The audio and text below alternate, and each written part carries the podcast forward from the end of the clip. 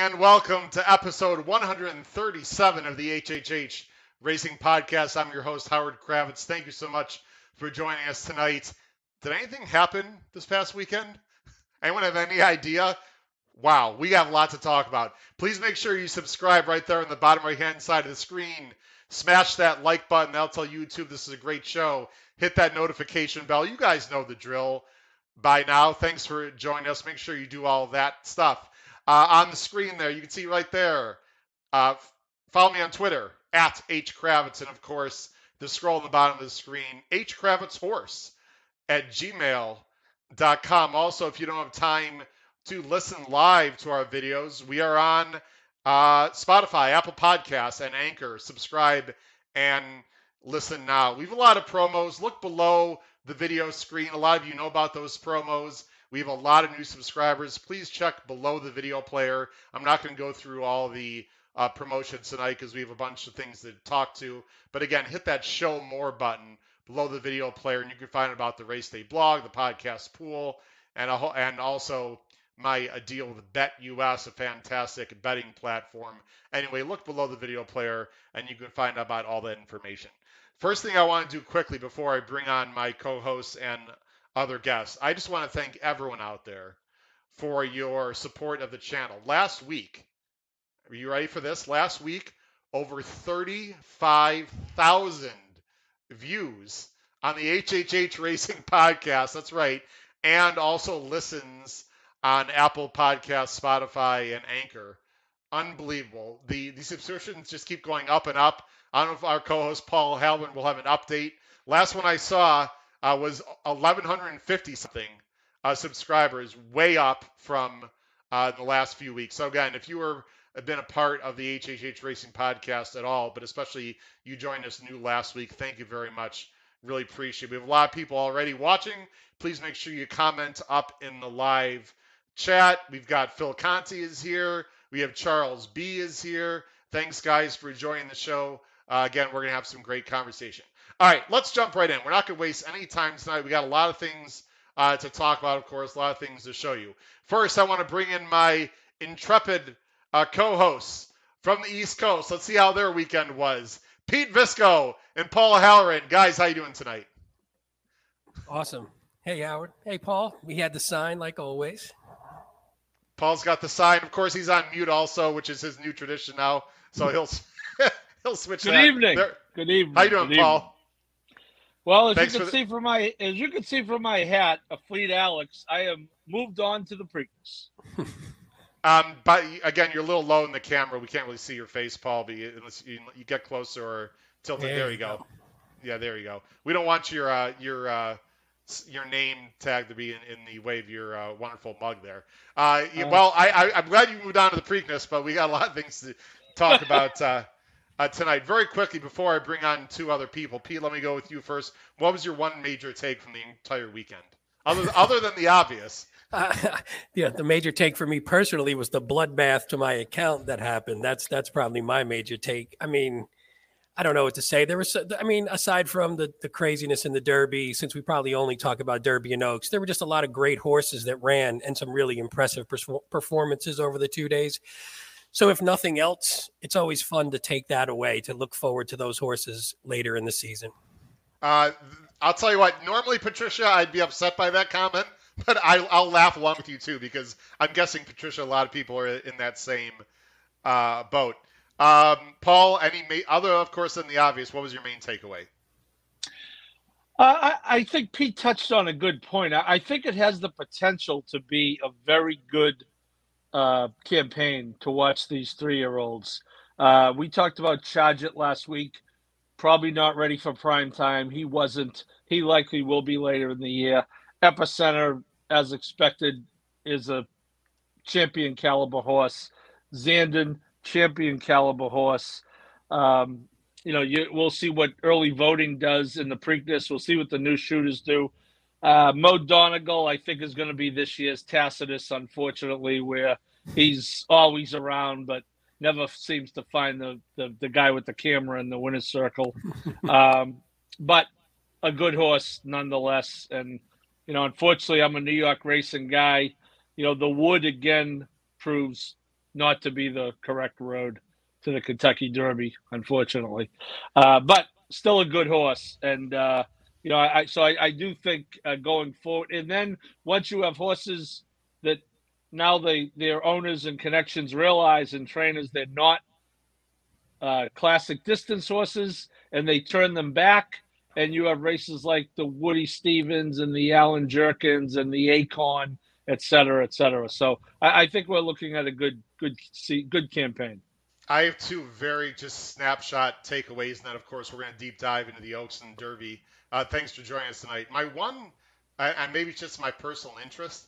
Thank goodness the weather was great. I mean, the weather turned out was supposed to be a disaster all weekend long, and actually, other than a, a few rain showers, I think late in the card, you know, Friday night into like Saturday morning, overall the weather ended up being fantastic, which was unexpected uh, and fortunate.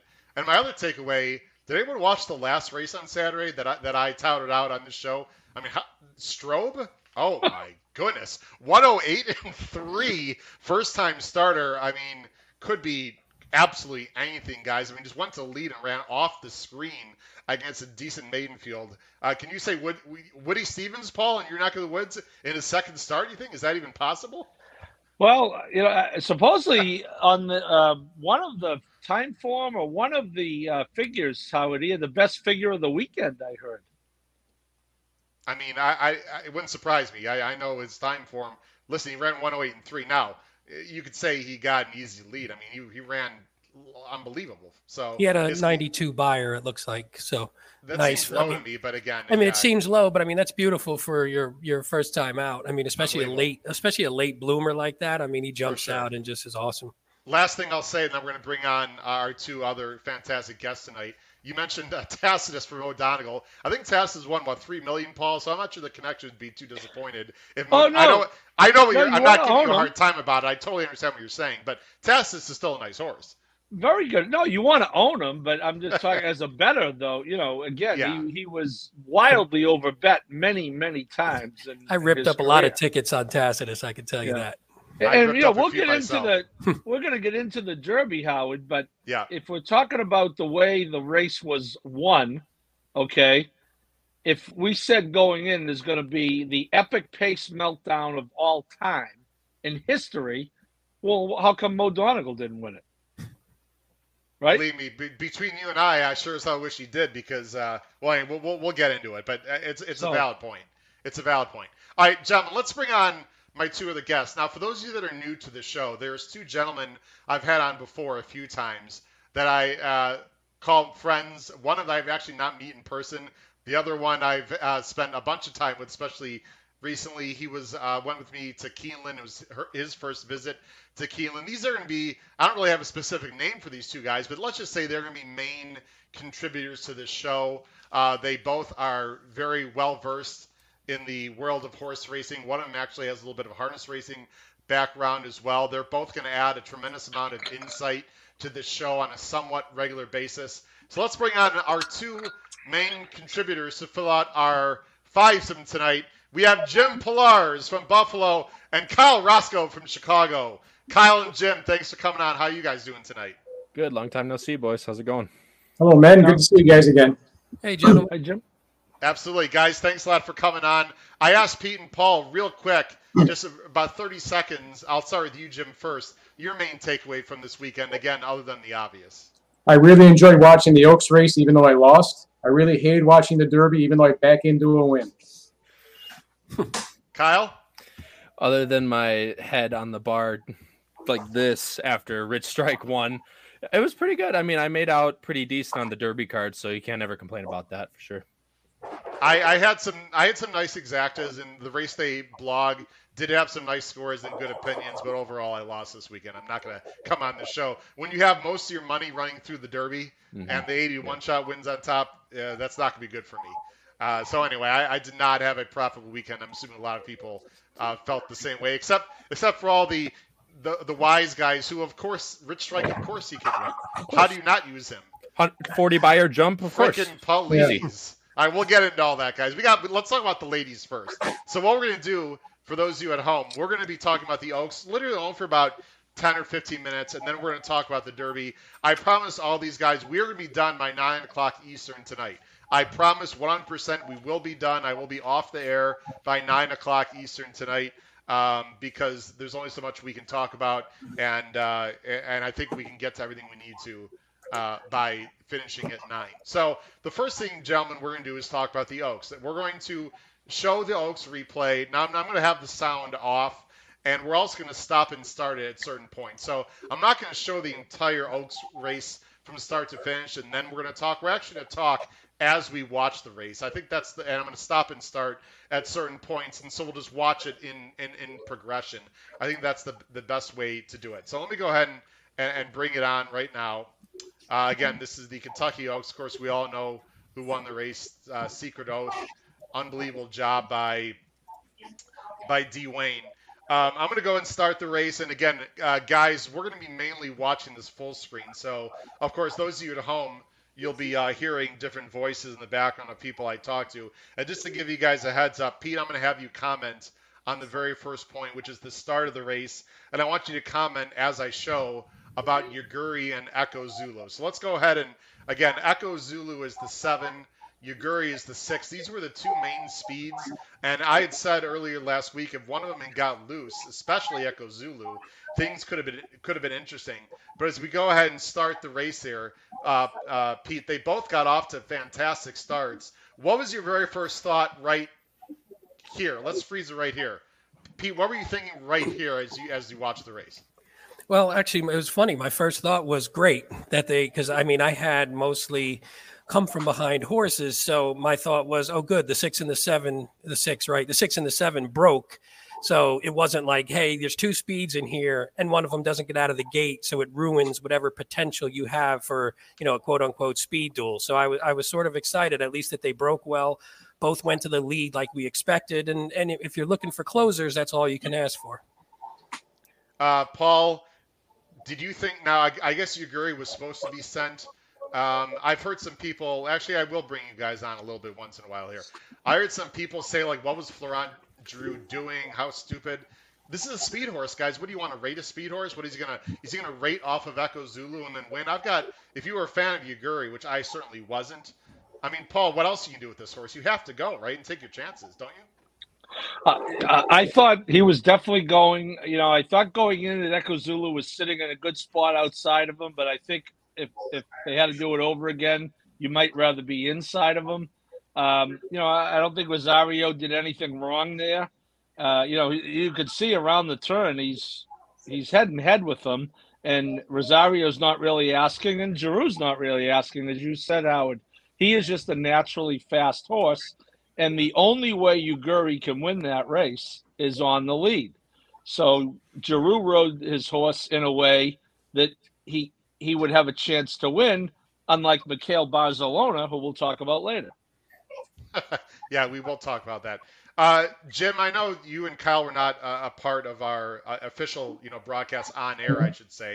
Um, and I apologize for not knowing this, Jim. I didn't have a chance to look at the comments. Who did you fancy in this race, and how did you feel about the start? Did that did, did this speed duel work out for your potential or your top pick in this race? Yeah, actually, Howard, it did. I was much like Pete. I was on Nest and Kathleen Owen. Probably about ninety percent of my play went through those two. I was against Secret Oath, and at this point in the race, I thought I was in a fantastic position. It was a nice fast half, honest.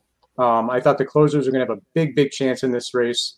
Um, again, have to give a lot of credit to Luis Saez. You can see him there in the blue. Nobody near him.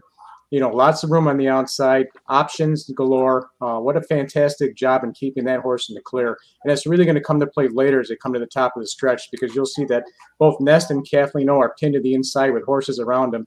Secret Oath had a fantastic, clear outside run, and that made the you know, and end of the race, the result ended the way it did because of that terrific ride. Yeah, you saw my thunder, Jim. Kyle, I thought this was a huge part of the race here where Saez, just, he could have stayed on the inside and saved ground. It seemed like that they were intent to get this horse to the outside and avoid the kickback, Kyle. Right, correct, exactly. And it's, um, like I said, it's just perfect by Luis Saez, as Jim Pillar's added. And I'm 100%, I was 100% with him. I was 95% of my plays went through Nest and Kathleen O. I wasn't against Secret Oath. I had her underneath in my tries, but like I said, perfect outside trip. And blew by everyone as they came home. So perfectly done by Saez. That's a great freeze frame, Howard, right there, where you see Nest the four horse pin to the inside with two horses Yeah. to the outside, and then and Secret Oath just just in the clear on the out. Uh, Pete, my now I needed Nest or or Kathleen O personally, and they were both on the inside. Uh, Pete, my very first thought when I watched this race, and I did watch the NBC feed, although I will admit that uh, for the Derby I did not because I, I don't like all the switching of the shots and everything.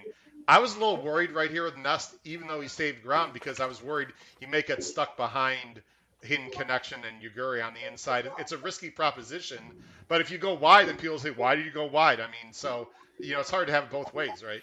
Yeah, you can't. I mean, you can't win for. Oh, by the way, um, Howard, there was a comment about some noise in the background. So I don't know if somebody has like Yeah. a TV or something going. I don't hear know it if- too. It's not me. Someone's got some noise in the background, guys. One of our guests. If if one of you five have some noise going on, either it's our own podcast or just something, you guys I can turn that down. Yeah, I can still hear it, by the way. So someone's got someone on the background. Go ahead, Pete. Maybe Yeah, in my end, let me check it out. Okay.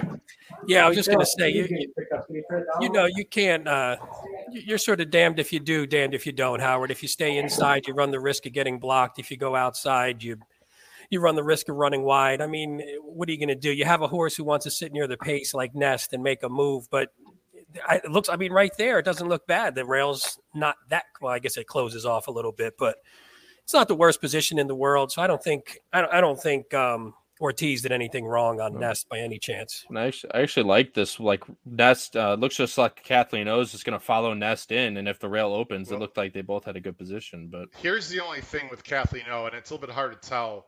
I don't know if you guys watched the last like second. Uh, Castellano was already using a little bit because he's on the inside.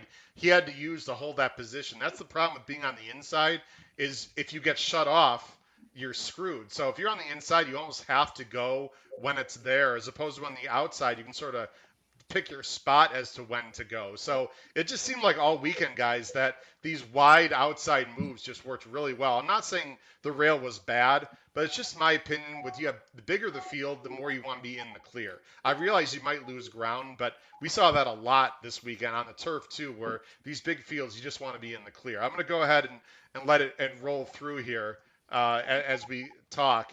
So obviously, yeah, I mean, Nest is a good spot, but you can see Saez is already making his move, gaining momentum. I mean, Paul in general, no matter who you had in this race, would you rather a horse just go wide and lose ground but not lose momentum, or try to thread the needle up the inside? What's your general preference with whatever horse you have uh, that you want to win? Well, I think with this, the way this field is bunched up, Howard, you made the point, how with this many horses, there's a pretty good chance that the inside's going to get clogged, and and that's the secret oath move. You know, she has made that move before. She made that move in the Arkansas Derby. She just flattened out a little bit uh, in the stretch. So, you know, as either Jim or Kyle mentioned earlier, you know that that was clearly that's how she wants to run, and you know, you had to think they weren't thrilled with drawing the one, keeping that in mind. But you know what they say: save some ground on the first turn, and then go as wide as you want uh, on the second. And and that's her that's her move. And uh, Saez did it perfectly. He's as good as anyone, uh, Yeah, in my here- opinion. Here's Nest right here ha- having to wait. You'll see Kathleen O also having to wait, but actually really gave a pretty darn good ride. I, I, Kathleen O was very disappointing in the lane, as we're about to see here. So you see, I mean, look at this jump you know, between Kathleen O and Secret Oath. That's a good, what, three lengths plus momentum. That's going to be very hard for Kathleen O. And Nest really had to wait a little bit and also had to use, I want to show this a little bit. I don't know if we're going to see it or not, but Nest had to use uh, on the turn. This is what I'm talking about. Watch the hands of Nest. You see right there, he's actually he is moving a little bit, so he, he has to, you know, she has to move to hold her position. I'll just go ahead and let it run, and now she's got to wait. So there's a lot of stopping and starting, you know, even if it's subtle with Nest. Secret Oath, of course, gets the jump. Uh, Kathleen O did angle out right here. I mean, it was pretty darn good trip, and of course, here's Nest right there. Secret Oath takes the lead guys, I thought Echo Zulu ran a huge, huge race considering the situation. By the way, again, look how wide um, Kathleen O is, and even Nest is, is a little wide. And I'll just go and let it run through. The other thing, uh, and I'm going to ask this question to Jim, and let me go ahead and bring us on a little bit. this is Awake at Midnight, who, by the way, ran a big race, Jim, out from California. Do Yep. you feel that Awake at Midnight, uh, Awake at Midnight being, you know, to the flank of Nest might have hurt Nest's chances just a little bit, and the fact that it was a slightly claustrophobic spot, or really just no excuses? No, actually, Howard, you just stole my thunder. I mean, this is one of the things I was going to ask you to point in the stretch. The fact that I think Nest was bothered by the horse to the outside like at midnight. If you take a look, it takes it takes a little bit of a stutter step or a little bit of a slow step right there. Just a it's- little bit, I think right so. there. I, he wasn't ever getting. To, see- she wasn't ever getting to see No. it, though. Don't, don't we mean Desert Dawn? I was gonna say, I believe that's about Desert Dawn. I'm sorry, Desert. Oh, yeah, I'm Desert Dawn. sorry. I, I Awake at Midnight was in the eight bells, I think. I Yeah, okay, yeah. Wake me at Desert Dawn. It's interesting because I had Desert for the Dawn seconds clarification. put all over my ticket, so I was excited for a minute. There are only about 2,000 horses I handicapped this weekend. Thank you. Desert Dawn. Go ahead, Jim.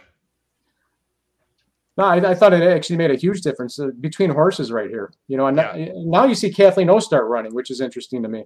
Well, and I want to back up a little bit. And again, we're not gonna we're not gonna talk too long about this race. I don't know if you guys saw. I, I don't blame Castellano, but he definitely lost momentum. Watch, watch the 10, who I needed. That was my top choice. Right here, he sort of lugs in, or uh, this horse comes out. Watch, it's coming up here. He looks like he's she's got momentum, and then it's again, it's coming. It's right uh, there. No, I thought it was right, right there. You see, he actually stopped. I'm not saying it costs her anything, but he actually stopped because either she was coming in or the nine was coming out. You see how he, he's like almost like he's given up right here, pretty much.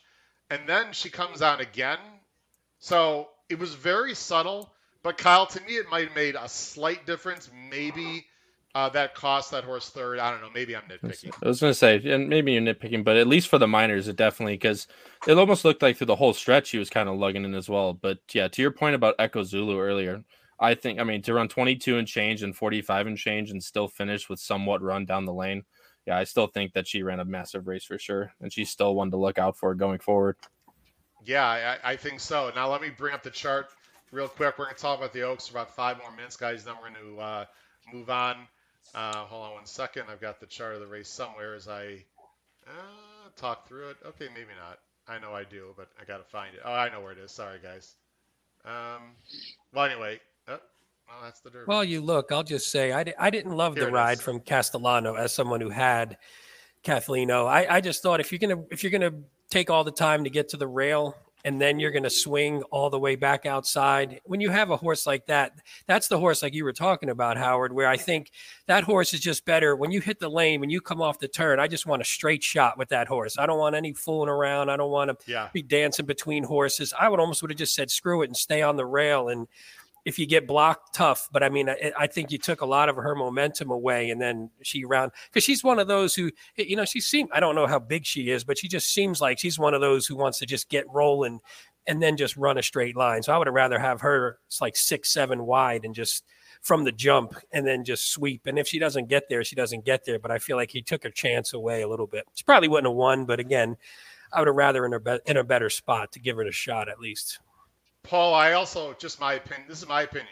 I think Kathleen O's class might have been a little bit exposed. I mean, she really didn't face much in Florida. Although she did it really well. If she was that good, I think she might have kicked on and, and done better. So I might have overestimated her talent. Is that is that? Do you agree with that, Paul, or no? I agree hundred percent. Uh, you know, I, I had a lot of good opinions this weekend. How it didn't translate into dollars, but you know, at least I get to feel good. And one was that Echo Zulu a mile and an eighth, and I agree she ran very well, but uh, I don't think a mile and an eighth is the right distance. And another was I don't I'm not sure that Kathleen O was that good. Now she ran creditably. To your point, maybe she would have. I don't think she would have been better than fourth without that. Um, but yeah, I, I'm not so sure that that Gulfstream form uh, coming out of there, especially on the female side, uh, was was strong at all. By the way, the fa- the fastest final eighth, Shahama. I just want to bring that up to everyone. So Another thing I was I right about, I, I I, like that. I, I fell in love with Shahama too much. I'm really upset with myself. I blame no one but myself on that. I No, I But thought she was good. I thought she was. I thought she was good. She just had a lot to do. I think I'd still. I'm going to bet her coming back. I don't. I don't care. One race doesn't. One race doesn't change me on I'm her. with you, Pete. Pete, we're going down with We're the going down with the ship, baby. uh, real quick, guys, the fraction of this race, 22 and 2. But listen to the middle quarters 24, 24 and 4, 25. So you wondered why did they bunch up on the turn? By the way, not too dissimilar from the Derby. That's why. And they came they came home in 13, which is actually pretty decent. So once Secret Oath got the jump, no one was catching her, is what I'm trying to say, because she got the jump into those slow middle quarters. Uh, again, I want to get into the minutia of the math.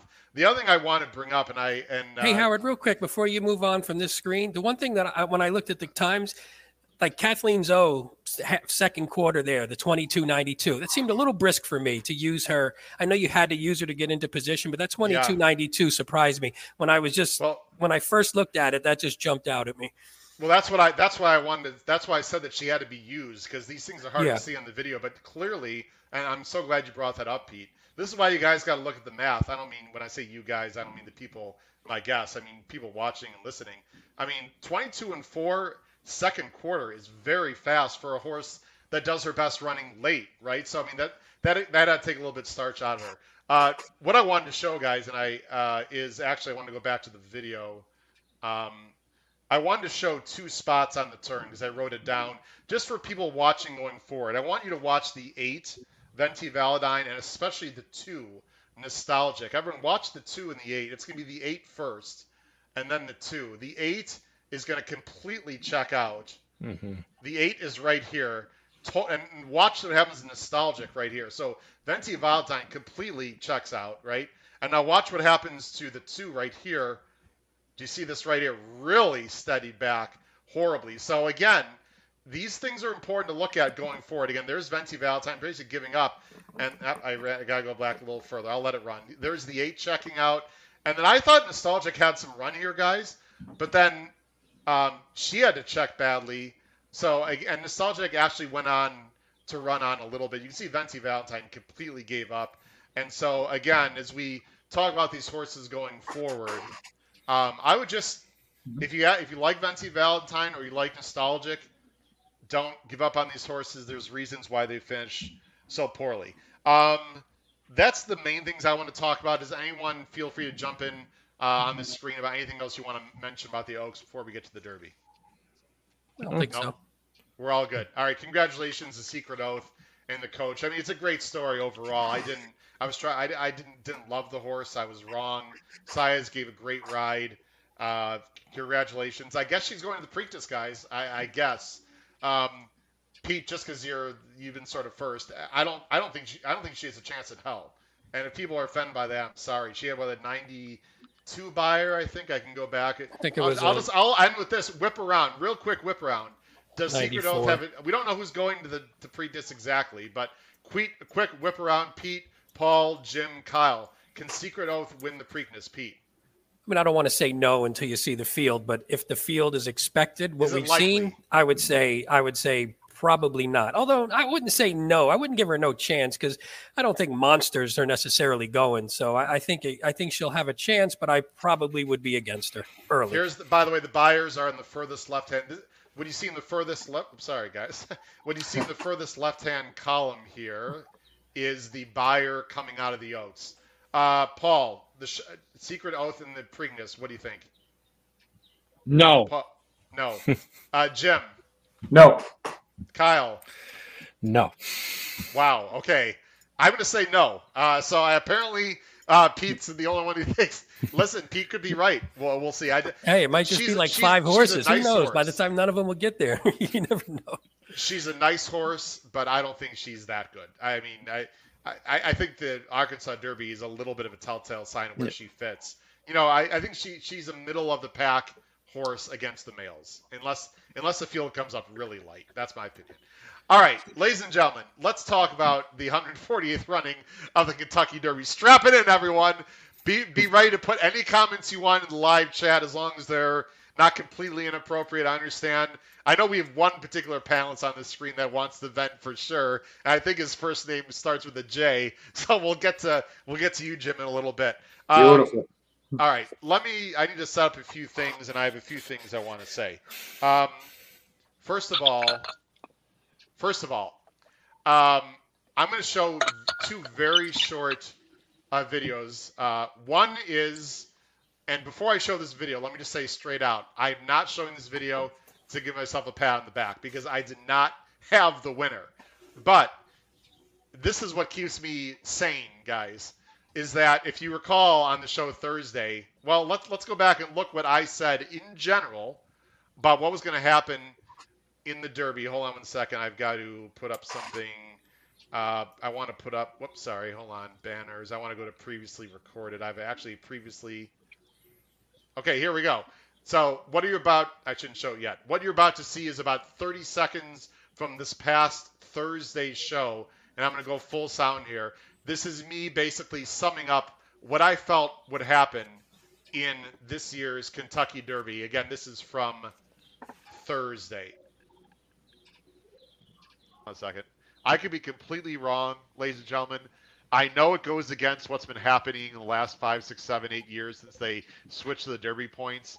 There's just too much speed in this race, and there one there's cheap speed, which there has not been a lot of these derbies. You got Summer Is Tomorrow is is cheap speed. What does Classic Causeway can do? Not go?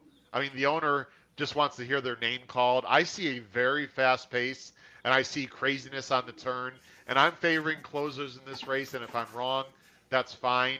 Obviously, I like Epicenter, but I like Zandon and Mo Donegal. I think they are by far the two best closers in this race, and that's who I'm using the most. I even would throw in a complete bomb in the super, like Barber Road, to come from way back and clunk up for third and fourth. I do not think is impossible at all. I also like simplification a little bit as a price for that reason. I think simplification will be further back than he has been. I'm looking for uh, bombers in this race. oh boy. well, there was a bomber, guys. Uh, I'll say that. And then what happened? Uh, this is what happened. This is Yeah. hilarious. And here comes Rich Strike down from the inside. It's a wild finish in the Kentucky Derby, and on the wire, Rich Strike does it. Wow.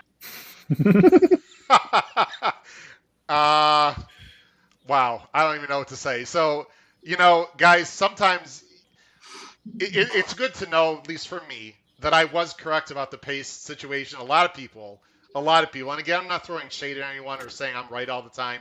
I'm just saying that sometimes when you're wrong, uh, you can still be right and wrong, and you can feel good about your handicapping in general.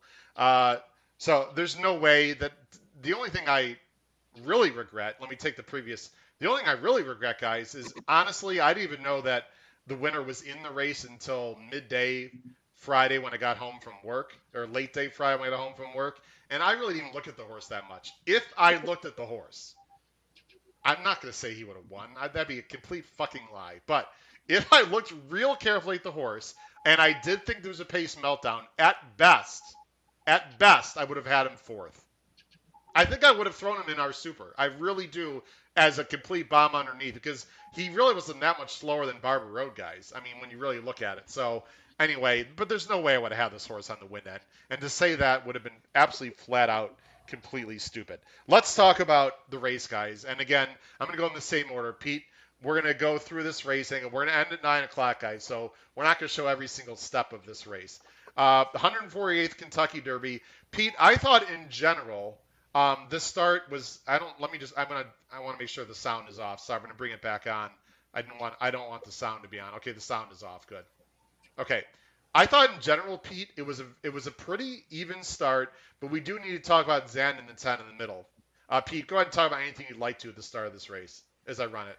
Yeah, sure. Go ahead. Uh, hey, my man John Burke in the chat. Haven't seen you in years. Um, yeah, my biggest surprise from the break was Classic Causeway because at first we thought, oh, this is the, the speed duel we need is going to be Classic Causeway in Summer Is Tomorrow. So if they don't break, if one, as we said this, I think on the show last week, if one of them doesn't break, we may not get the speed duel that we're looking for, and it might not be as hot up front. Luckily, summer is tomorrow, and Crown Pride said, "Screw that, we're gonna we're gonna do it for you. We don't need Classic Causeway." So I thought that was interesting right from the start. But then once you see the first quarter, then you don't care because you're like, well, the first quarter hits. I know the closes are going to be coming. I just hope it's the ones that I have on top. Paul, I talked about Zandon. We all talked about Zandon ad nauseum, and I had said that I was a little concerned that He doesn't break great, and you know he broke in this race exactly how he's been breaking his entire career. He it just takes him like a step or two to really get going, and he did have trouble, Paul. But in my personal opinion, and feel free to comment, I don't think that actually cost him the race. I actually thought it wasn't as bad as it could have been. What was your feeling on Zandon here, the 10, and his start as I run it through again? Uh, well, as someone who was like yourself, Howard, really locked into him on the wagering end, I thought he got jostled around pretty good. Yep. You know, which Okay. at the beginning of the Kentucky Derby, you're always going to have horses get jostled around. You can see it right there. Pioneer, Pioneer Medina comes in a little.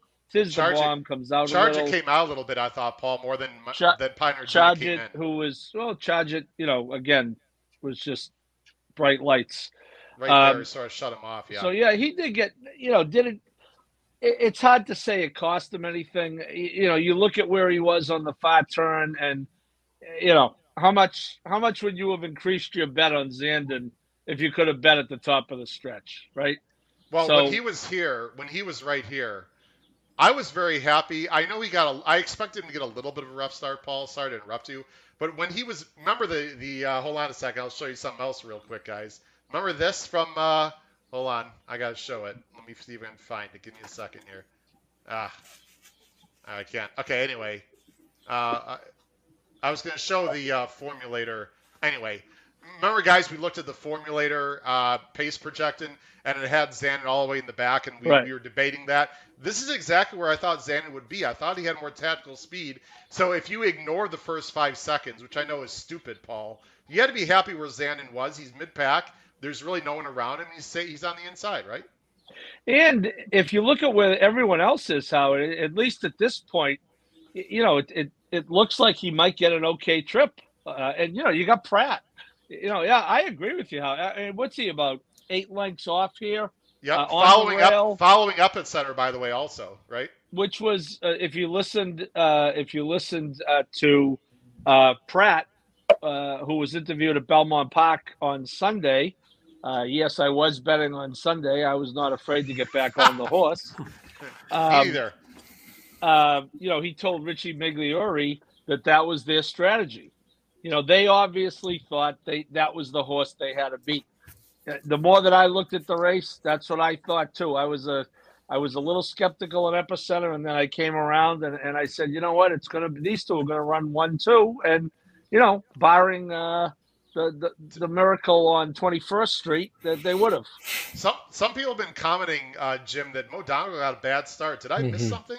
I didn't think he got that bad a start at the inside. Let me watch this again.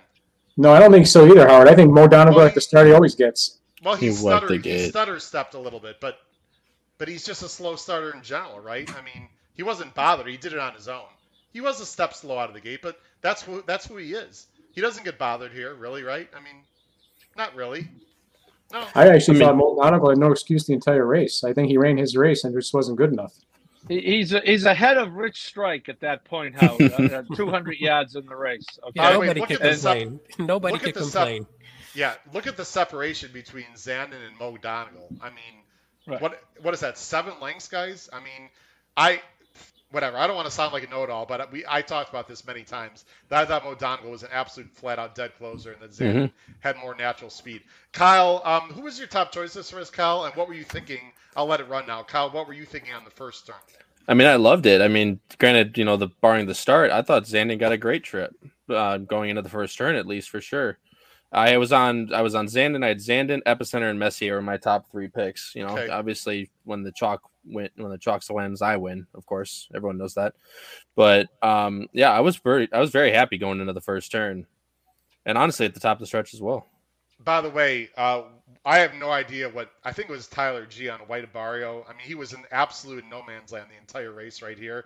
And Pioneer Medina, those two got especially wide trips. I, I think we're going to see it on the yeah right he, these two right here. If you guys can see my cursor there, this is right here. This is Pioneer Medina, and this is White Abarrio, completely no man's land. Had absolutely uh, no chance at all. Um, I, I, I guess I, I buried the lead a little bit, Pete. I know we had a lot of people. I'll bring us on screen for a second. Uh, we had a lot of people complain um, just on Twitter and other places that two French foreign two French jockeys and foreign horses, you'll basically create all this mess. Um, it's hard for me to disagree about that. I mean, does that make you bitter? I mean, how do you feel about that in general, Peter? Do you think it would have been fast anyway if those guys didn't decide to go like they did?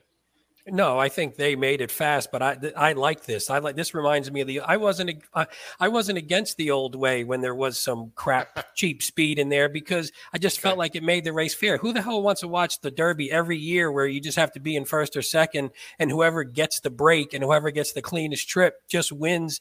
It just makes it no fun. I aside from losing a crap load of money on this race, I thought it was an awesome race because down the stretch there was actually some activity and there was actually some drama and some intrigue.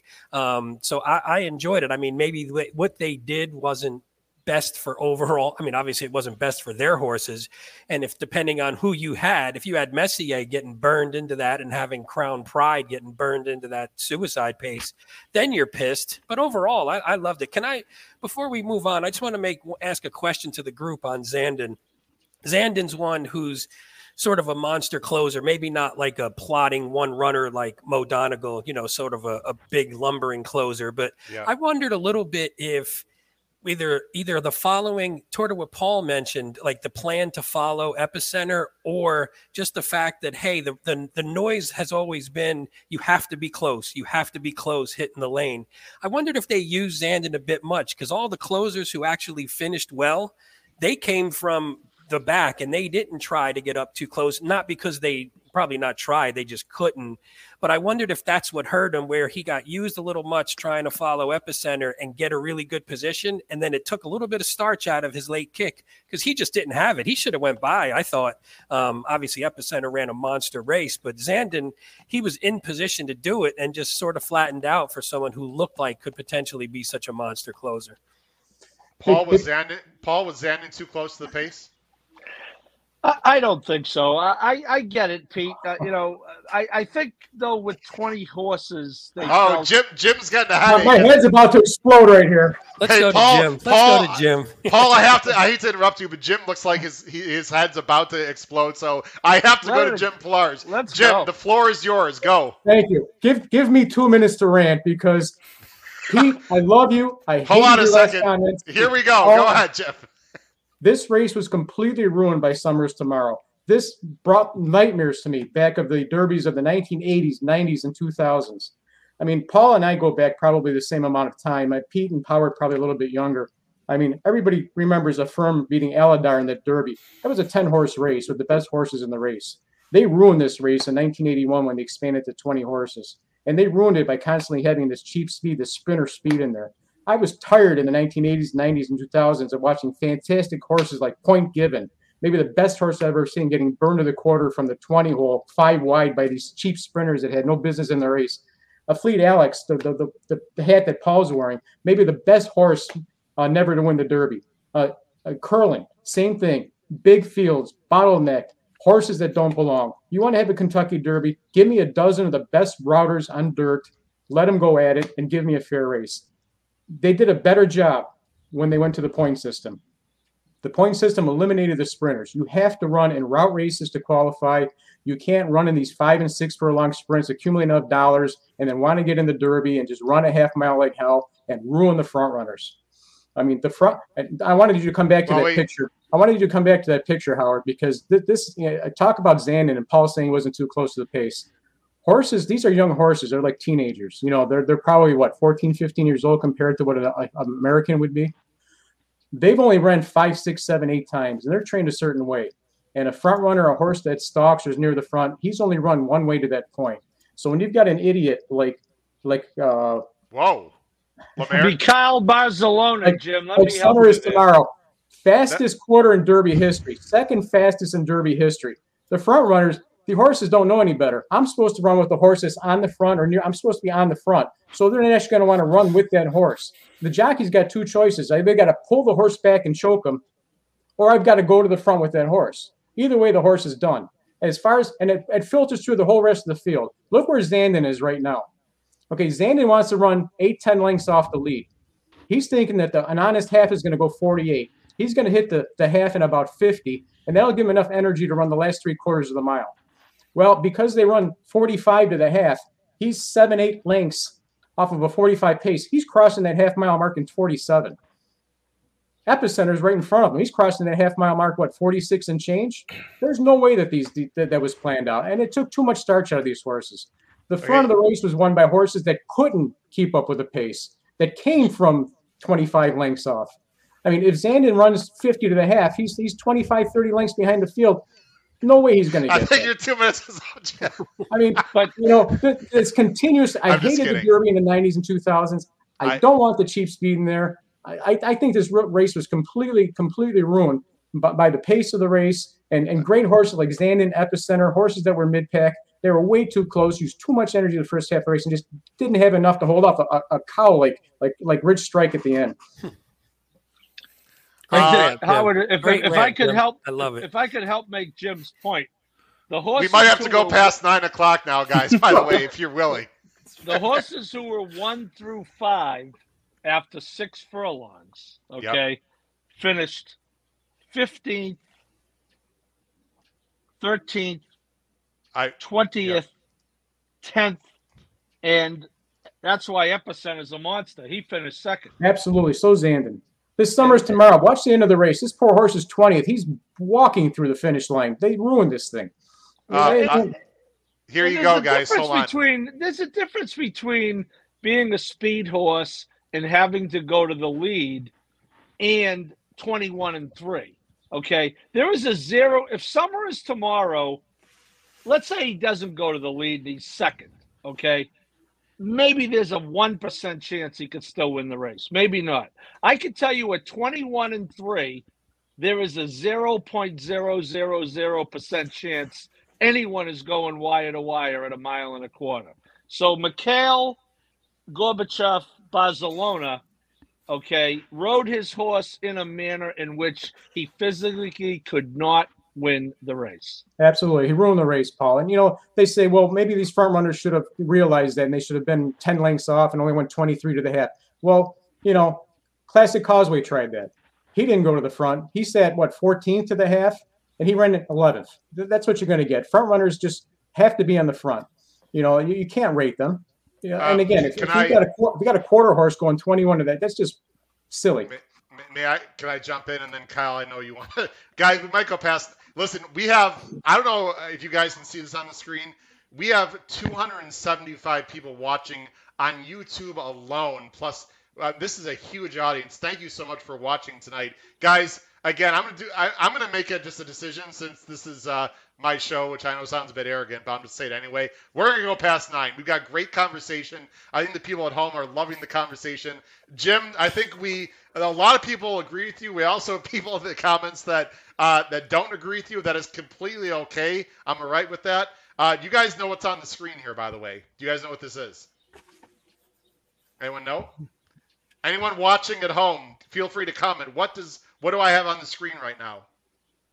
It's the That's where the top five. it's five the top. were at the, I was gonna say at yeah. the start or at the These- quarter. Or no, yeah, start the- probably. The- Yes. This is at the quarter in order. The top six finishers of this race.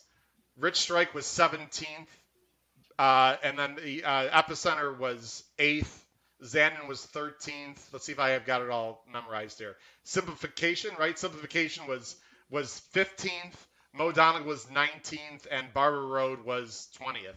So I, we all know the pace collapse, but when I when that was sent out, I think by Craig Milkowski of Timeform, I was like, "Holy cow, is that unbelievable?" Jim, I I, I want to comment if I may, just for a minute. Sure. I've got a couple then- more comments too. Go ahead. I, I love. this might be Jim's last. No, I'm just kidding. Ha! Uh, no, no, no. I love the passion, Jim. I asked for it, so that's great. And Kyle, I promise you'll get to go after I'm done. Sorry, Kyle. I'm good. Jim, I got to push back on two things, and you Sure. can call me. Anyone in the chat can say I'm wrong. That's absolutely fine. Uh, Christophe Lemaire on the seven Crown Pride is part of the issue. You didn't even mention him. Well, hold on, Well, let me that- finish. I'm gonna come to But- that. but- You're like my students. Let Mr. Kravets finish. Hold Hmm. on. Listen, summer tomorrow went crazy, but if if Christophe Lemaire on Crown Pride, if they had any sense of the pace, which by the way, it's a jockey's job, including the jock on Zandon, and I love Flavien, love Flavien. They guys, these guys have a clock in their head, right, gentlemen? This is their job. It is their job to know that they're going that fast. I understand that you might have felt like Jim and others that Zandon was too close to the pace. It is their job to figure that shit out. And it is Lemaire's job on the seven and Crown Pride to say, hey, this uh, my Frenchman counterpart is going 21 and 4. Maybe I shouldn't press the pace. So it's their job to figure that out. I mean, so to me, yeah, Summer Is Tomorrow went crazy fast, but they didn't have to go with him. They could have backed up a little bit, is, is my one point. My other point, real quick, in terms of the point, Jim, you were a bit counterintuitive because you said you don't want sprinters in the Derby. Um, but Summer Is Tomorrow did get what second in the or whatever UA points in the he UAE. That was Howard. Let me let me. Well, but hold on. UAE He did. He. Okay. Uh, you could. You could make the argument that he shouldn't have earned the points. If that's the argument, Right. I understand. But he did earn the points, so you can't say that he didn't earn the points. He in the, he earned the points in, in a long distance two turn race in Meydan. If you want to make the argument that that should not have counted for as many points, to me, that's a different argument. But he did earn his points in a two turn race. That's all I want to say. Jim, I'm going to let you respond. I'm going to let you respond, Jim, but I do want to let Kyle have a quick comment. Go ahead, Kyle. Yeah. That's. I mean, I'm not disagreeing with any. Like, I'm not really disagreeing with any of the things, but, um, and I was gonna bring up the jockeys. It is the jockey's job, but I don't want to take anything away from. I know the chat's going crazy about it right now. I don't want to take anything away from Sonny Leon going up and being able to weave and knife through those horses. I won't take anything away from that. It's No. the overhead view is one of the best things I've ever seen in this sport. It's so good. But I don't want to take anything away from the jockeys, but especially um I love Christophe Lemaire. Like the things that he's done in Europe in the past 2 years is unbelievable. He's very But- good. Um like I said, I won't take anything away from the jockeys, but I also don't disagree with the point. Okay, Jim, you retort, and I'm going to go back to the video. Go ahead, Jim. Well, I think the UAE UAE is a joke for a prep race. Okay, There are not enough argument, though. there aren't That enough is a different argument than what you were saying. Well, you you said record. that you know he earned his way in a two two turn race. Summers Well- tomorrow. That's because he's running against turf horses and poly horses. There aren't enough good Well- dirt horses in Europe that can even give him a run. He was on his hands and knees in that UAEW to cross the finish line. He was a sprinter. Those turf races just couldn't get the you know, get the acceleration in the dirt that they usually do. Okay, I mean, fair you've got a race that, you know, is what maybe two or three legitimate dirt horses in it. I mean, it, your horse Mishrif, you know, won in in in, in uh, Saudi Arabia. He's a he's a turf horse. Um, again, he was running against horses that, that that that don't run on dirt. The reason they have the race, I think, in Meydan is because there probably isn't a quality dirt track in Europe to run it.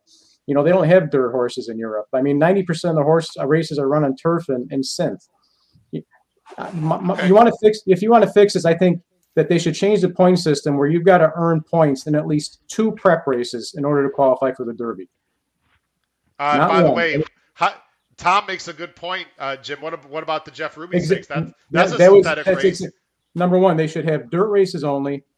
You should have to earn points in at least two of the prep races. So you just can't run second in, in some race. And some of these early races got to be moved up. I mean, some horses slobs into a third in a December prep race and gets 10 points, gets in the Derby. Those are filler horses. They don't need to be there. They should have a minimum 20, 25 Okay. points, whatever it may be. And if you don't have a 20 horse field because not enough horses made the minimum, perfect.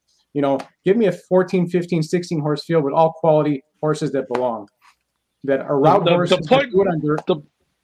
excuse me, Jim. The point about the Jeff Ruby stakes, I was just about to make, and you know, that's again, if you want a villain there, it's Churchill Downs. The only reason the Jeff That's what I was Ruby stakes is hundred points to the winner, a hundred seventy point race, is Churchill bought Turfway. Okay, That's There's what Matt no just wa- I was just gonna say. Or yeah. Mi- Yeah, Mitch, Mitch in the comments, Mitch, fantastic job. You just stole the words right out of Paul's mouth. Yeah.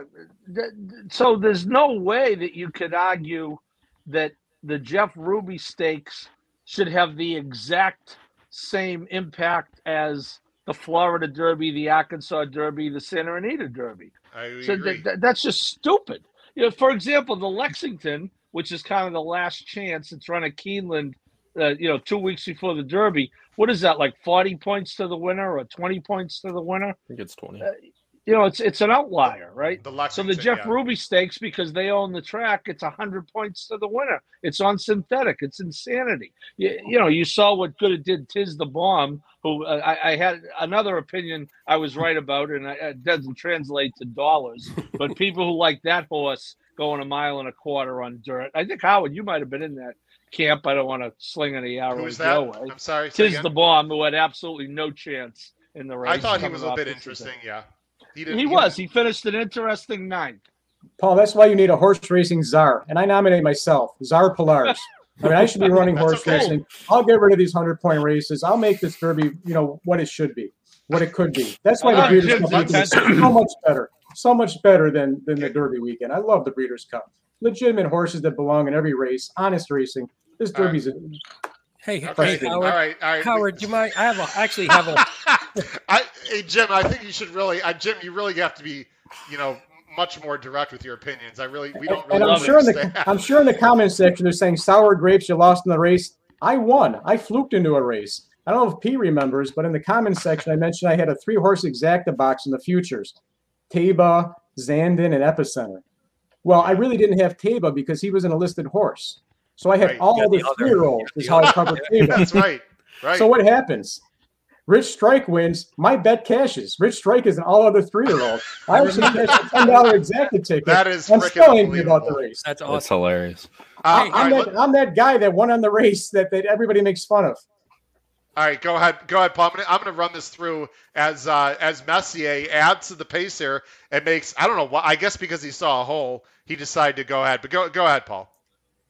Well, yeah, yeah. Again, you know, Johnny V's going to have this horse. I think we talked last week, Howard, that he might be on the lead at some point. I I agree with what everyone's saying that the Crown Pride ride is a little mysterious to me. Even though you say, well, he's on the lead in the far turn, but I don't think anyone who played Crown Pride was playing him to be leading the race coming home. Um, yeah, but Pete, my friend Pete, makes a great point right off the top what happened to Classic Causeway? You know, that changed the whole dynamic because if God knows if he had gone, what the pace might, might have been. But, you know, I think Crown Pride went because he didn't. I, I don't know what anyone else thinks, but I think Crown Pride kind of defaulted into that other pace setter role. But I use Messier a lot. And I, you know, I think he ran pretty well. I, I, I you know, he he ended up down in whatever uh, 15th because he was actually on the lead at the six furlong mark, and he got cooked in that pace. But I think going forward, um, I, I'm not uh, I'm not going to jump off the Messier skates. Get it? I, I want to freeze it right here because uh, I thought Barber Road, who's right here, gave a great ride by Reylu and actually forced the hand of Mo Donegal a little bit. To me, if you're a fan of Mo Donegal, you want Mo Donegal right here and at Barber Road here because Mo Donegal, as we're going to see, he tried to like angle out and he just didn't have the momentum to get there. Um, I think because of Barber Road, who, who ran a very nice race, I'm going to let it. Uh, by the way, here's Rich Strike. I don't care if it's Sonny Leon, you, me, Jerry Bailey. This was an unbelievable ride. Anyone that says, I got to put myself on the screen. I know there's a lot of hatred out there, a lot of people, obviously, Jim has a strong opinion, as do others, about many things in this race. I didn't want Rich Strike to win by any measure. But if you cannot applaud the ride by Sonny Leon, you just don't understand horse racing. I'm sorry. This was an unbelievable ride by a journeyman, journeyman jockey who was running at Belterra for like eight claimers. Mhm. His first first graded stakes that he ever won. Not even a grade. Forget the grade one. Does his first grade stakes win on this stage. He's right here waiting patiently to split. And then we're going to see later where he gets around Messier, in my opinion, the entire key of the stretch run. I mean, uh, Paul, uh, Pete, th- this this ride by Sonny Leon was just absolutely spectacular. There's no way to say it another way, at least in my opinion.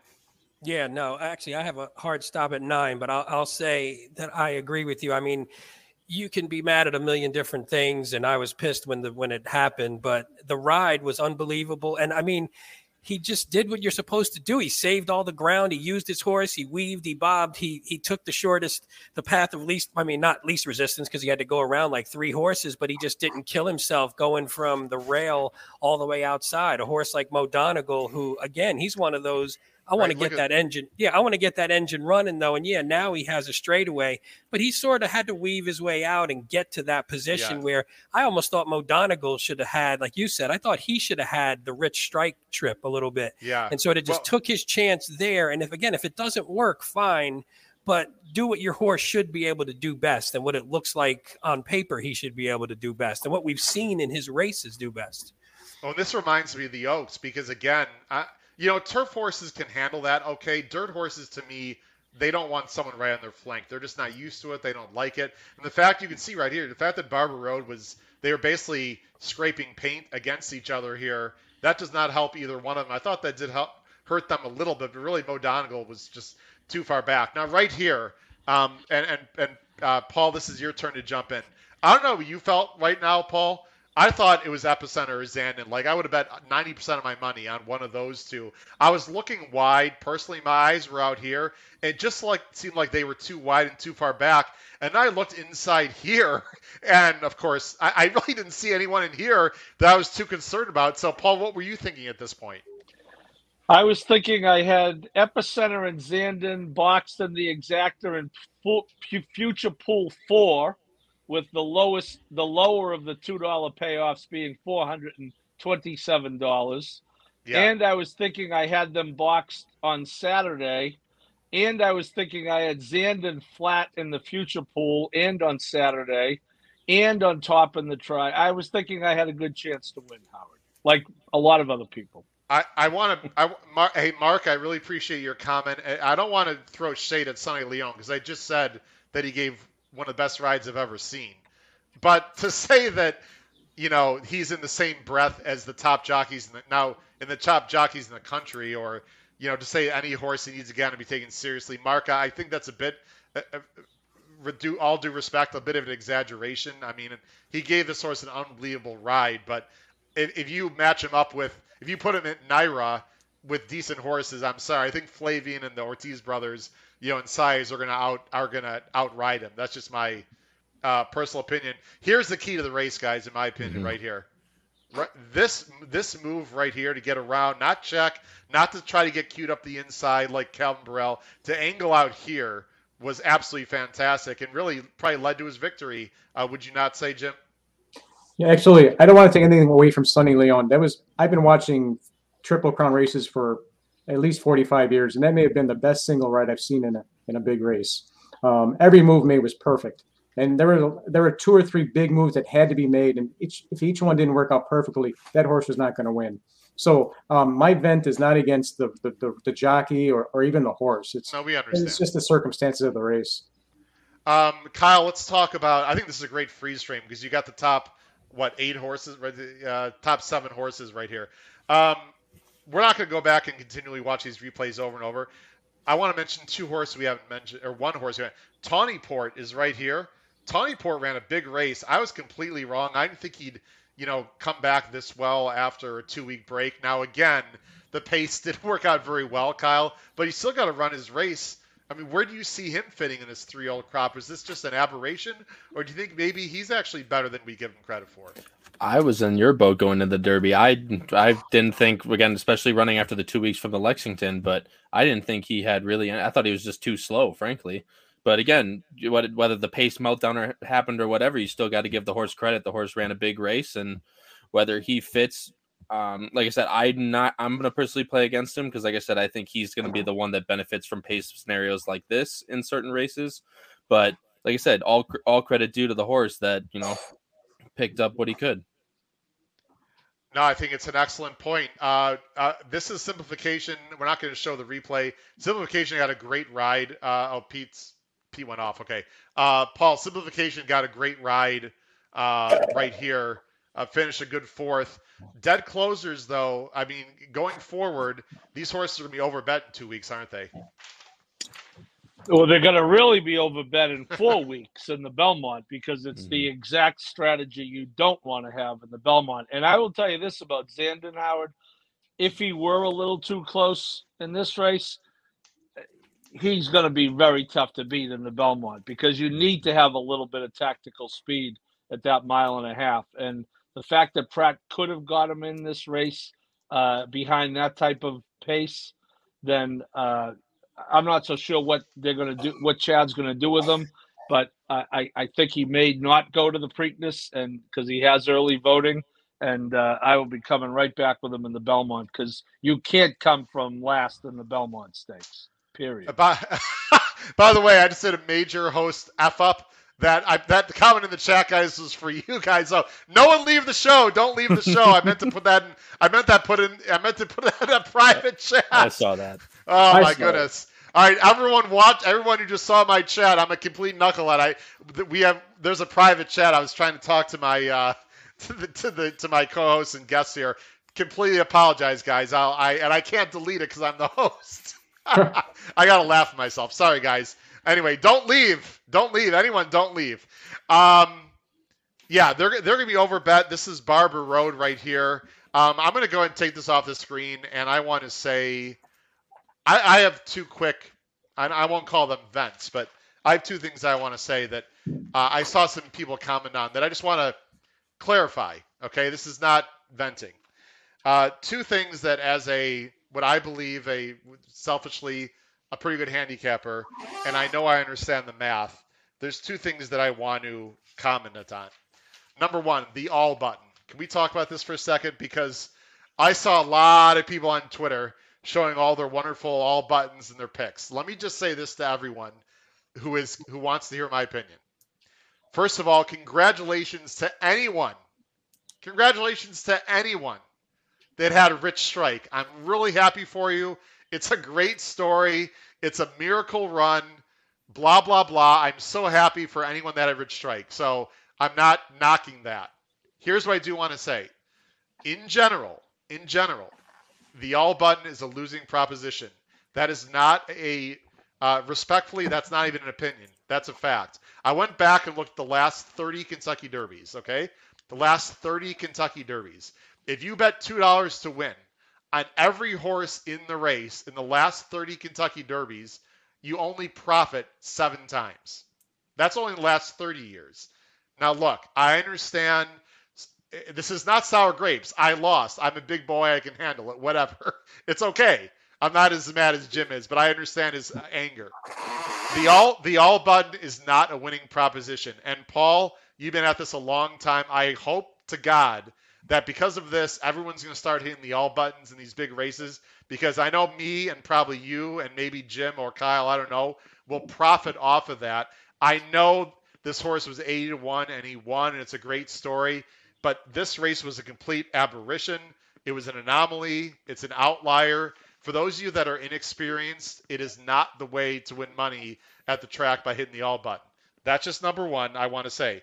And then number 2, I saw a few people on Twitter and other ways and, and, and comments to my video angry, but not about what Jim said that this horse was like drugged or some kind of nefarious activity. Guys, that's a bunch of BS. Until I don't know Eric Reed, the trainer, personally. I want to say this publicly. I do not know Eric Reed, the trainer, personally. From all accounts, I've heard he's a good guy. Until we hear about something, just because you're mad at Baffert or whatever, or, J- or Jason Servis or other people, don't smear uh, Eric Reed's and, and the connections unbelievable performance because you're upset about what's happened in the past. I have no idea about anything about this horse. I'm going to assume that he's clean.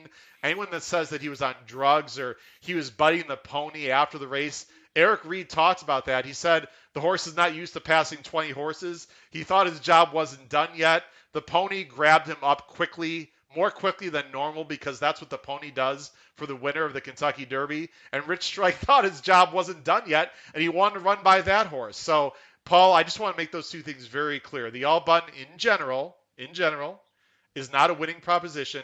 And if you're saying that Rich Strike was like on drugs or some kind of ridiculous nonsense, I'm sorry, Paul. I got a major problem with that. Okay, I said my piece. Paul, go ahead. Uh, I agree on both counts, Howard. Uh, although you know, you look at the the way the all button works is if you can anticipate this type of meltdown, and and you really don't know who might benefit from it. I think in this race, you're thinking, okay, if the races run like that, Zandon and Mo Donegal are going to run one too. I know Howard's trying to drive guests off, and thank God Tom Espinosa ignores them like the rest of us. I feel like this is the second time I've now done this in 40 hours. But so my point is, if if you handicap the race, and and, and you know, I, I was going to say this, Howard, after you get over the frustration and the anger and you know whatever you want to call it, the disappointment, you say, "Geez, we put all that time in. I was on the air with Howard about 92 hours last week, and you know all that stuff." I think the handicapping was almost perfect. It, the race to me ran exactly the way I thought it would go until the last 50 feet. Okay. I, I, I thought that in the stretch it was going to be Zandon and Epicenter battling it out. And, and that's how I bet the race. So, you know, handicapping wise, now the Oaks, I didn't like Secret Oath. I thought the Arkansas Derby, they crawled home. They came 26 and three. I didn't care if they were boys, girls, mixed. They just, I thought, I just didn't think it was a good race. Secret Oath, hats off to the coach. I was wrong about her. We weren't wrong about Zandon and Epicenter. We're just No. lightning. It's it. You got a better chance of being struck by lightning than this horse winning the race. So you know, and as far as Eric not Reed, true, but that technically not true, but that's okay. I'll tell I'll you what. slide. We could, Well, could what- the, uh, Paul, could bet the race Paul, let me now, ask you a question. Paul, let me. This is an honest question. Honestly, forget about the eighty to one. What what odds? It's so hard to do this, but let's just. We're having fun, right? And by the way, again, the viewership has been tremendous tonight. I love all the comments in the chat. Thank you so much for joining us tonight, Paul. What odds do you think you should have been, honestly, in this race? I would say about two hundred and fifty to one. I would have said about five. I would have said about five hundred to one. But I, I Mhm. think yeah. What's the chance of being struck by lightning? Someone look it up and put it in the chat. What are the chances of being struck by lightning? My my point is again, as know. far as Eric Reed goes, you know, as far as we know, it's a great. Hey, look, I you know what I do, Howard? I write about this stuff. Okay, No, it's I a know. great story. It's a great narrative. The the poor guy lost 23 horses in a barn fire six years ago, Yeah. uh, which is a, for a guy for anyone, but for a guy like him, it's a huge hit. He rebounded. You know, God forbid anything comes back on this horse two weeks down the line. You know, the industry maybe can't recover it. So it's a great story. Hey, he's live on the Today Show this morning. Eh, You know what? I would wish Zandon had won, but if Zandon had won, Chad Brown would not have been on the Today Show this morning. Okay, because he's supposed to win, and it's Chad Brown. All right. So hey, it's a good story. Good luck to the people who won. The, the problem I have is the people who won on Rich Strike. We're not going to get their money back in the pool until next year, the first Saturday in May. Okay, uh, if if Zandon had won an epicenter, and, if it held uh, Kyle and Jim and you and me, we'd have more money back in the pool on Sunday. Okay, so uh, you know, i- is, it good for the? ga- It's a good story. Is it good for the game? You know, those people aren't going to watch racing because they won in the Kentucky Derby and an eighty to one shot one, but it's still it's a nice story. It's it's it's good good luck to them. I'm with you. Congratulations. Just don't ask me. I had people who don't follow the sport who know how sick I am about it. Oh, you must have played that horse, right? I want to go down their throat. No, what do you mean I must have played that? How could I play that horse? Yeah. If I could bet the race now, I'm not playing the horse. So what are you talking about?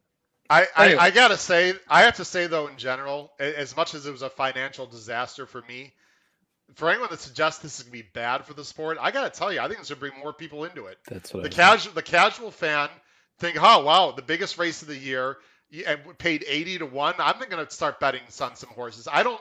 For me, selfishly, it didn't work out well financially, but in terms of the sport overall, as long as the horse comes back clean, which is no reason why he shouldn't, I think it, I think it can only help the game. Kyle, what's your opinion on that? I 100% agree with that. There's a person in the that you just brought up in the chat who said that I've learned more about horse racing in the last 48 hours than I ever have, and it's been awesome. And then just adding on to that, that you know, this big story that's going to go out, like you said, that person's on the Today Show. Oh, who's that? And then they go check it out, and then next thing you know, they're going to bet horses next weekend. So I 100% agree with you, Howard.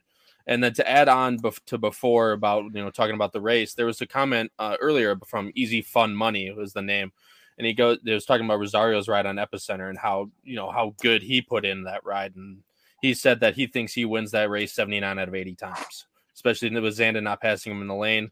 I don't see that. I I don't disagree with that at all. And I think um and to, to that point yeah Rich Strike I've been joking all all weekend long that that horse would have been 200 to 1 or it should have been 200 250 to 1 and I would never would have batted an eye at it you know, I, I try real hard, guys, not to criticize jockeys too much because, to be very honest, I've never been on the back of a horse. These guys, I mean, Paul has talked to these guys much more than any of us on this screen. They're going four miles per hour. They're literally, their lives are on the line every single time they're out there. They've made split second decisions. I know it's their job. The thoughts that the rides on Epicenter and Zandon like weren't good enough. I'm sorry. I just think that's crazy. They it's a 20 horse field. They both got great inside trips. They really didn't have to study once. I mean, Epicenter is a speed horse, guys. He's not going to be 30 lengths off the lead. I don't care how fast they're going. I just, it was just one of those weird, crazy situations that might not happen ever again in our lifetime. That's not even exaggeration. Uh, Jim, uh, any just quick thought? I know, I know, obviously. You're upset about the, the result. No, well, actually, but, to be honest with you, Howard, I, I just I disagree with you. I agree with Paul. This is a nice racing story. It's going to be forgotten in 48 hours. You know, you're not going to no, see in the paper. I, no I, I, I honestly, anecdotally, I was I was in line with a whole bunch of people that were cashing on this rich strike race, and I can tell you that none of these people are coming back. I had a guy in front of me that had twenty one dollars to win on rich strike. I says, "Why would you have twenty one dollars to win on this horse?" He goes, "Well, I never. I only bet the Kentucky Derby every year. I'm a big casino player." He goes, "I'm a blackjack player." He says, "I saw horse number twenty one. I figured I'll put twenty one dollars to win on twenty one." He's he cashed fifteen hundred. I says, "We're going to come back next week." He goes, "I'm heading right for the casino." I said, I wish I had a match in my pocket. I can help you and save two hours and light that money on fire for you. You know, these people so you coming think back. this is so you think more people are going to go away from the game, or I think just- this was a big transfer of wealth. You took hundred million dollars out of legitimate horse players' pocket and redistributed to people that come once a year. They have a nephew named Richard, so they bet Rich Strike. Um, the money's lost. If it went to horse players, if Zandon wins or Epicenter wins, this money's being redistributed, refunded back into the races. I just think you know, there's not a legitimate horse player handicapper that put this horse on top. I mean, just between, just think of, the, of us right here, Howard, with your uh, superfecta pool, your podcast pool, your personal bets. I was with four other friends of mine. We had four figures in the race, you know, high four figures. You guys, how much money was lost on that race? How many people are discouraged by your superfecta pool, Paul, uh, uh, Howard, that maybe got into it? This sounds like fun. And then some 80 to 1 wins. Can I respond to that, Jim? Sure. I, I don't want to speak. If anyone's, by the way, if anyone is watching tonight who is part of my superfecta bet, I'd love to hear your comment and I want your honest opinion. Jim, I got about. I'm just telling you what I got. I could I mm-hmm. could forward you the emails. I got five or six. I got zero. For those people who don't know, I we did a betting syndicate for the HHH Racing podcast, and I had 55 people, including myself, make a six thousand dollar bet in the superfecta. I per I did all the handicapping. It was completely on me. I don't blame anyone else but myself. I actually thought it was six separate tickets. I actually thought it was really well constructed, to be very honest.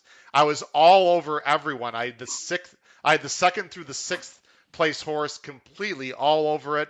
I handicapped my balls off in this race. I'm just, I, I I don't care how it sounds. You, you guys heard the video. I was exactly right, just like Paul. It's exactly the way I thought. It didn't work out, Jim. I got zero negative emails from anyone saying I never want to do this again. Every single email was that was some weird shit. Things just happened. It was great construction. It's just the way it goes. So Jim, I'm not. I don't want to get into a big argument with oh, you. Oh no, no, but no. That, I mean, that's the response. That's people understand that it's horse racing. That crazy shit happens. This horse was completely illogical, and and and that's the way it goes. Now, if people don't want to play with me going forward, you know that's Yeah. fine. I, I'm no no problem there. But that's But- that's not what Jim said, Howard. That's not what I'm saying at all.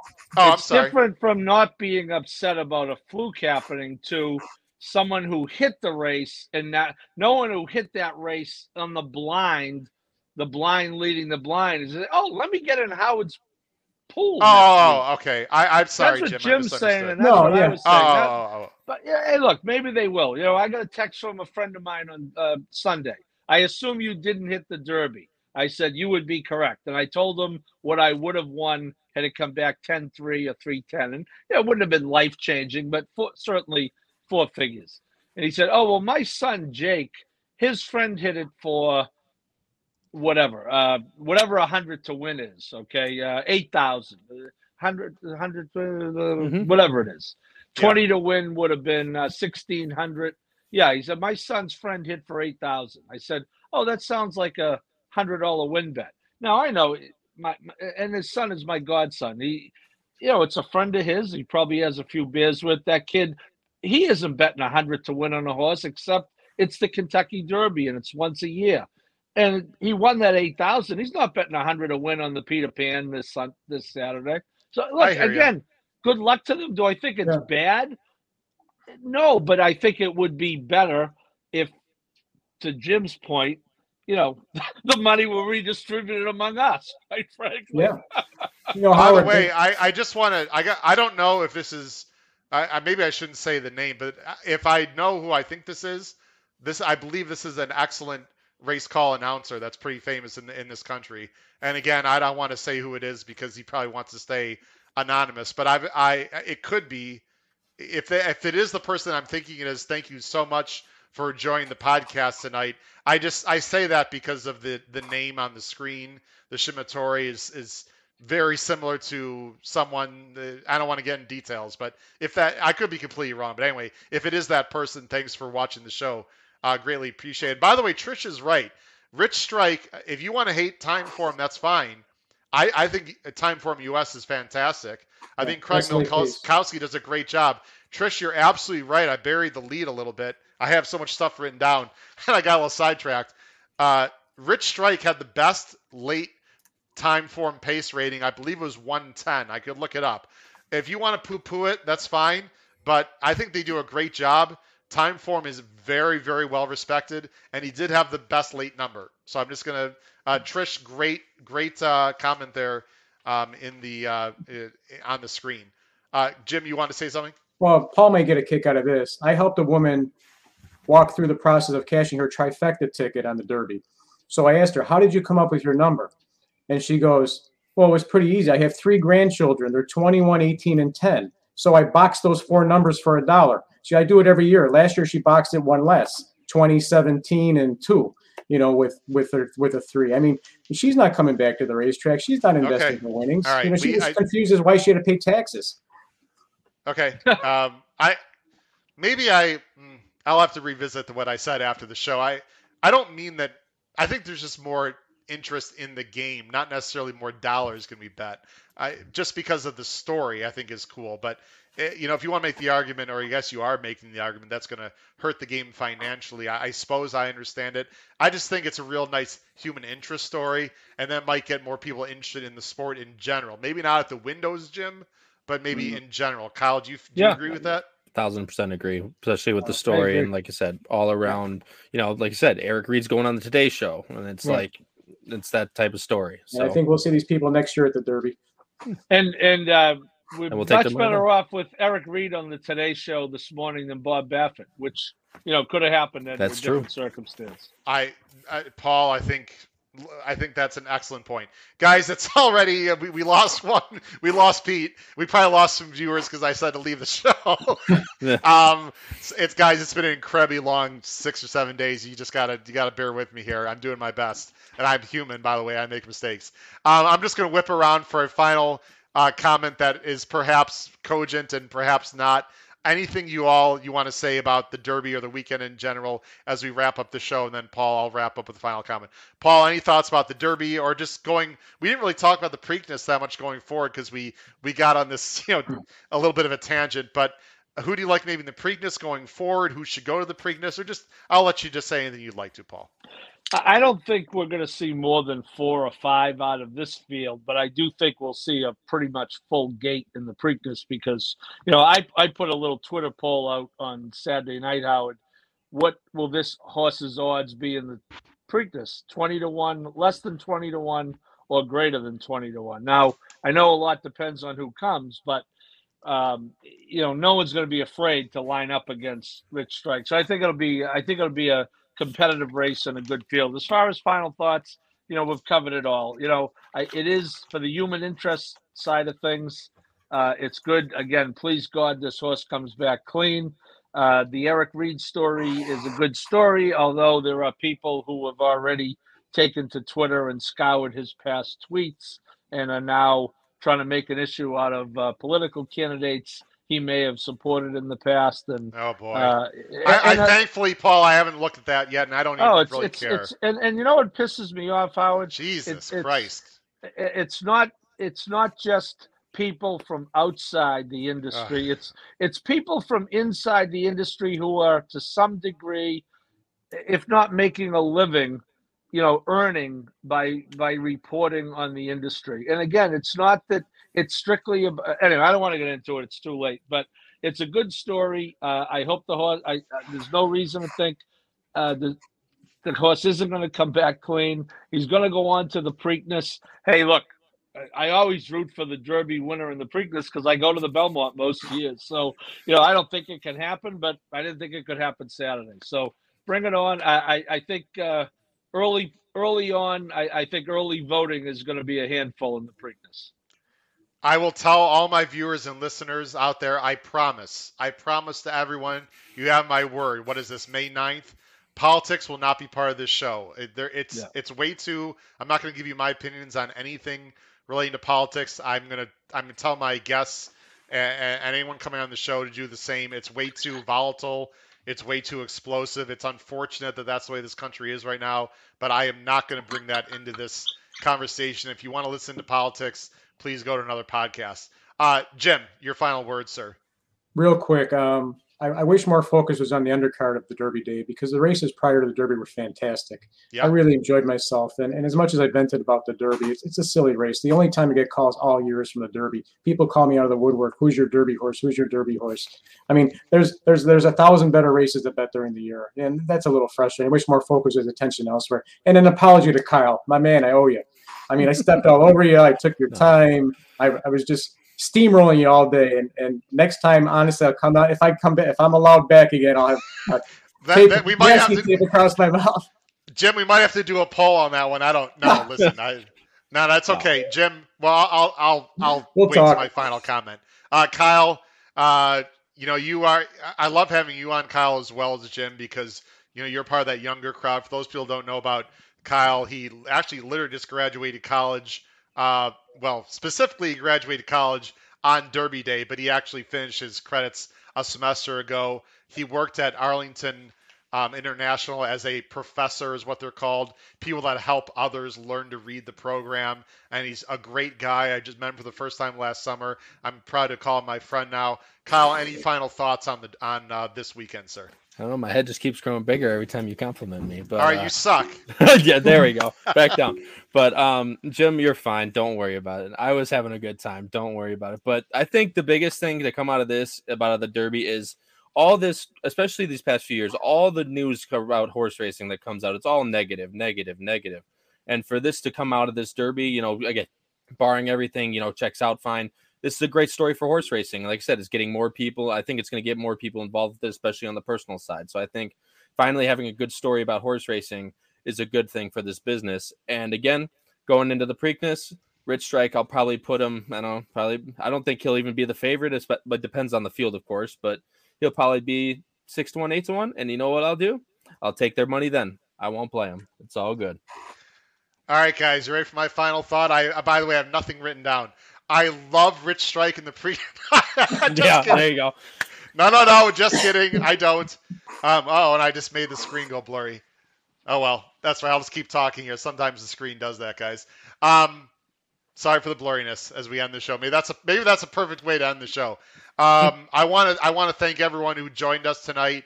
Anyone who was, and Jim is a, is a great guy. He's passionate. I have no problem with passion. Anyone that was you know in, in, insulted or felt bad about Jim's very strong comments, I'll go ahead and apologize on his behalf since I'm the host of the show and I brought him on.